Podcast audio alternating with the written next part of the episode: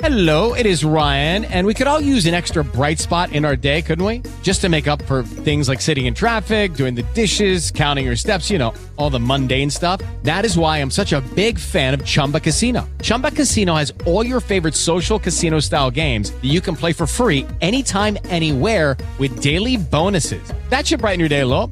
Actually, a lot. So sign up now at ChumbaCasino.com. That's ChumbaCasino.com. No purchase necessary. VGW. Void where prohibited by law. See terms and conditions. 18+. Hello, it is Ryan, and I was on a flight the other day playing one of my favorite social spin slot games on ChumbaCasino.com. I looked over at the person sitting next to me, and you know what they were doing? They were also playing Chumba Casino. Coincidence? I think not. Everybody's loving having fun with it. Chumba Casino is home to hundreds of casino-style games that you can play for free anytime, anywhere, even at 30,000 feet. So sign up now at ChumbaCasino.com to claim your free welcome bonus. That's ChumbaCasino.com and live the Chumba life. No purchase necessary. VGW. Void where prohibited by law. See terms and conditions. 18+.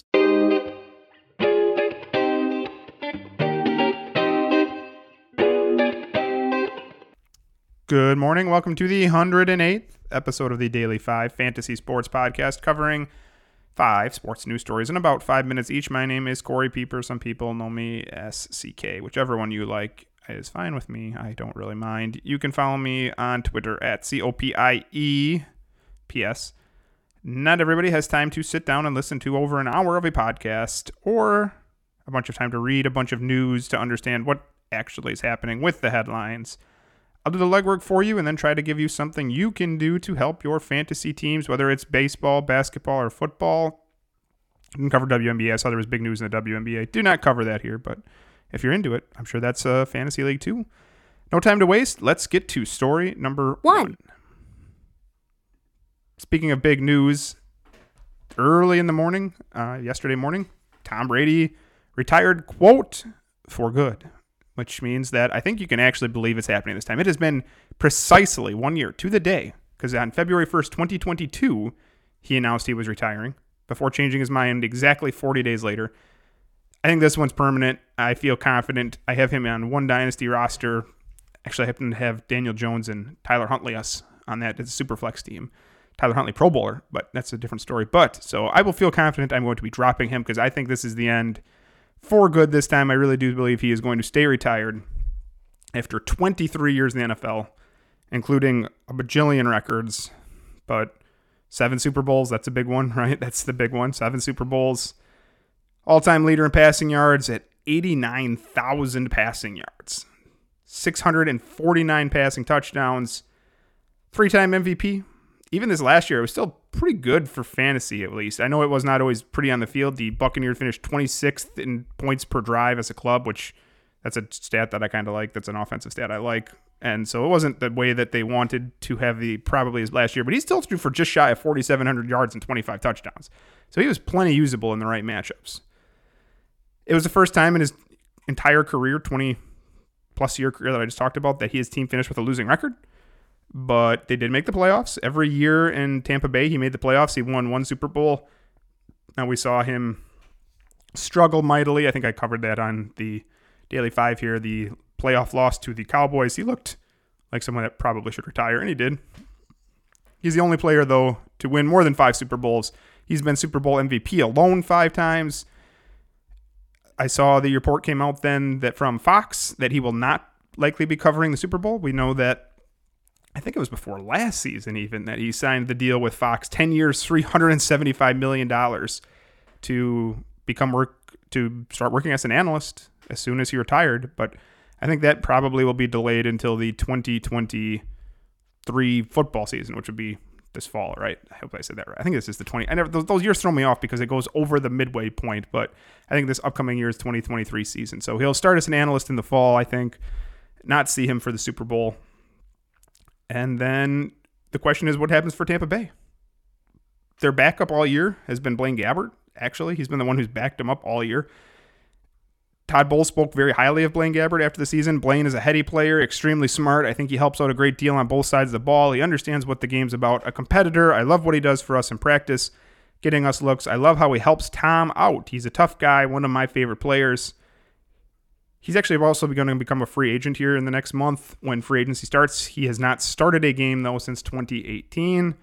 I think a lot of people, and technically, I guess the only one that they still have right now under contract is Kyle Trask. Trask was the quarterback at Florida, got drafted, was it 2 years ago now, I think?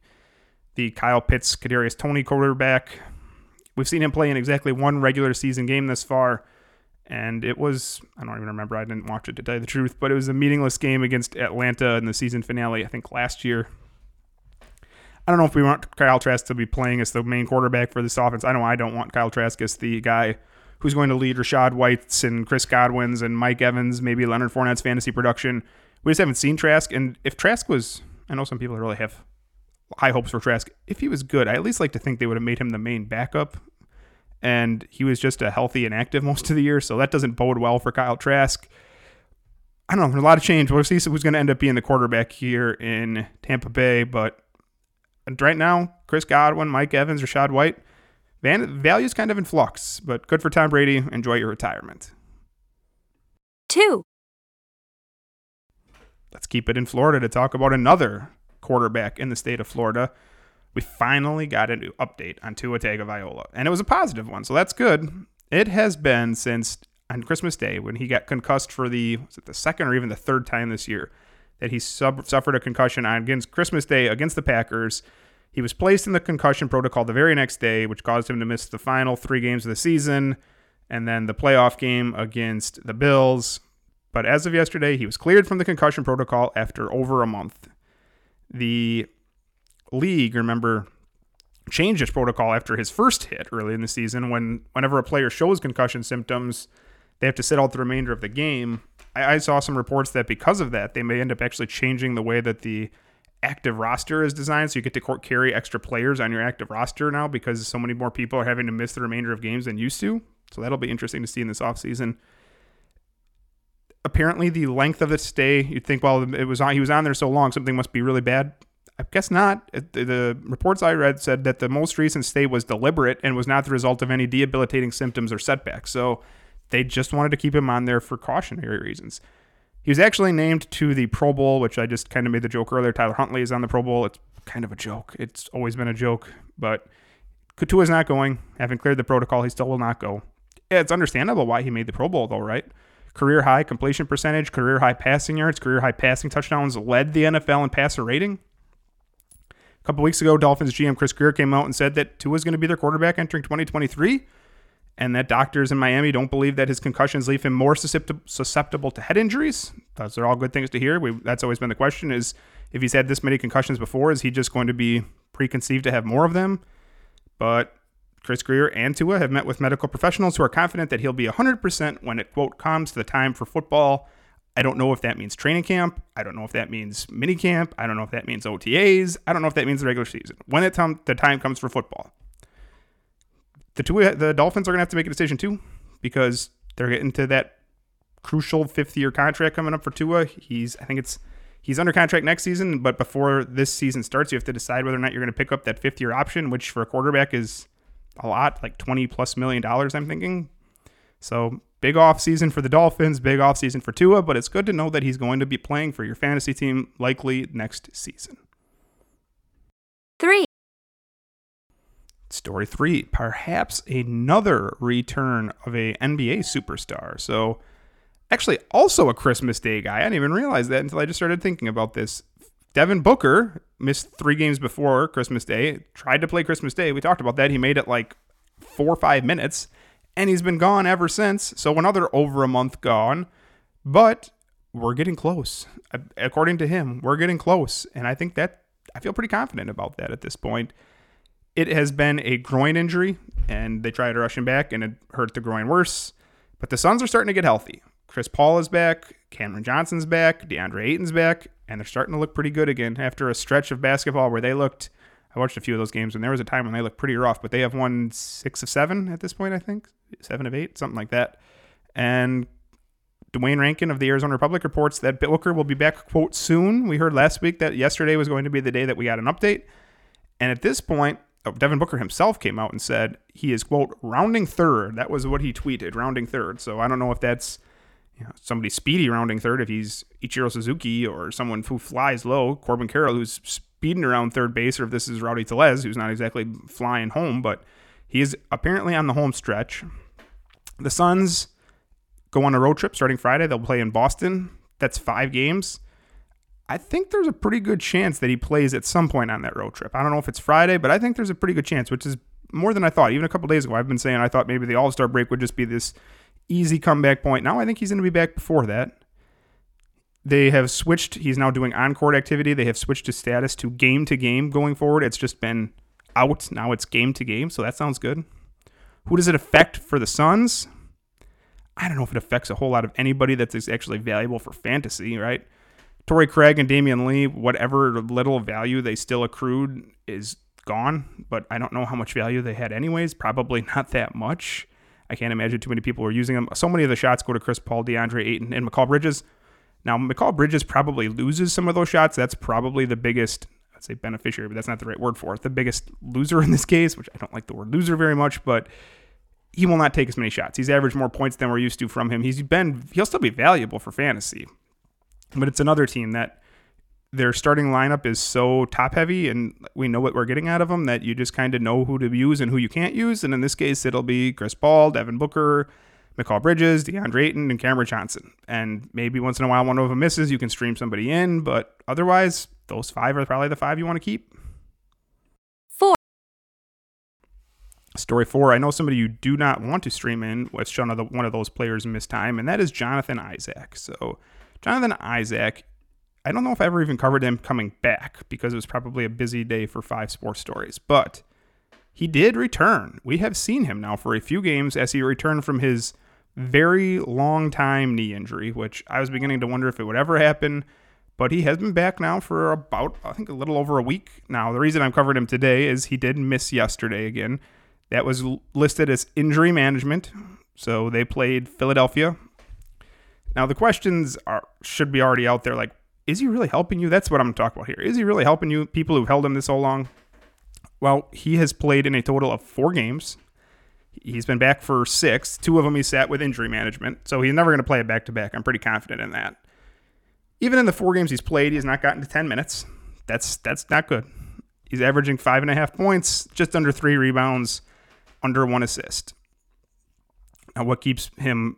He's still 30% rostered, which is not a ton, but for people that are averaging those numbers, you think, well, why does anybody keep him at all? It's the steals. Everybody's always been intrigued by the steals. I'm intrigued by the steals. He's played 37 minutes this year. He has 6 steals. That's an amazing range number, right? That's what you want, is what he can offer with the defense. Now, he doesn't have any blocks, which he used to be good at that too, but the shooting is erratic. The minutes aren't there. Now, at 30% rostered, if you really want to keep him and you have a very good team, I guess maybe he gets to a game this points this year where he plays 20 minutes. I never think he plays back-to-back, and I wouldn't bet that he ever gets to 20 minutes either, but maybe. However, he qualifies at shooting forward and power forward. Players that are under 30% rostered, so less rostered than him, that at shooting forward, you can pick up Grayson Allen. At 22% rostered, I'd much rather have him. He's offering threes, points, rebounds, and he actually has multiple steals in 4 of his last 5. Now, steals are kind of a luck stat anyways. I always think it's so fluky, but I'd rather have him at shooting forward, and at power forward, give me Zach Collins, who also happens to be at 22%, which is weird. But I think he has a solid role in San Antonio, and that role might actually expand fairly soon here. Right now, you're getting rebounds and blocks already with about 20 minutes, and I don't know if it'll happen or not. The trade deadline's coming up. I'm sure I'll get to cover a lot of those coming up here, but Jakob Poeltl might get traded. And if that happens, then more minutes for Zach Collins and more production, and I would take Zach Collins over Jonathan Isaac. So, Jonathan Isaac's missing games with a knee. When he is playing, it's not particularly good. I'm not really sure that he needs to be... I know he doesn't need to be 30% rostered. I'm not sure he needs to be rostered by, 5%. The deepest of leagues, sure, keep him. Dynasty leagues, I suppose you can keep him if you want. I kind of gave up hope on him a long time ago, and this injury management stuff further confirms that Jonathan Isaac does not need to be on a fantasy roster to me. 5. Story 5 is another NBA story. I like the days with a lot of NBA stories. Jusuf Nurkić started the game last night. He made it 2.5 minutes. He accumulated 1 rebound, 1 assist, and he missed a 3-point attempt. Actually, he picked up a foul as well. And then he was done. That was it. Came into the game probable. He's been probable on and off ever since... Actually, he's been probable or questionable for about the last week. January 25th is when he first injured his calf. He's been generally playing through it. Not every game, but generally he's been playing through it. And then last night, it flared up again after 2.5 minutes, and they took him out. So he'd only missed one game. He missed the 28th. In the meantime, he'd played the 26th. It was an okay game, 12 points, 5 rebounds, an assist, a steal, and a block. But now here we are again with yet another one of these players, much like Devin Booker, who seemingly has rushed back from something when it comes to a muscle pull or tear or soreness. Not a tear, I guess, but muscle soreness. And now the question is, how long is it going to be now? Because he was sent to the locker room early and did not return with that calf issue. Another one not picked in the first couple rounds, so you don't have to say, I can't say that. But another one pretty hard to replace, 14 points, over 9.5 rebounds, over 50% from the field, and he hits threes for a big man. Only playing 28 minutes per night, but that's good enough. You'll take that out of him. Now, I think the guys that Portland are going to look to replace him are actually interesting for players that you can look to for your fantasy team, actually, to replace Nurkic. Portland is going to look to Drew Eubanks and Trendon Watford. Drew Eubanks is the one who, the last game that Nurkic missed time with, Eubanks stepped up. He offers kind of an interesting skill set for fantasy. He plays both. He's only 10% rostered right now on Yahoo. The one games that he's missed, in the last couple games, he's played 26, 22, 22. Last night he played over that. And then 31 minutes. And when he gets those minutes, he had some rebounds. He had an 8-point, 10-rebound, 2-steal, 2-block game.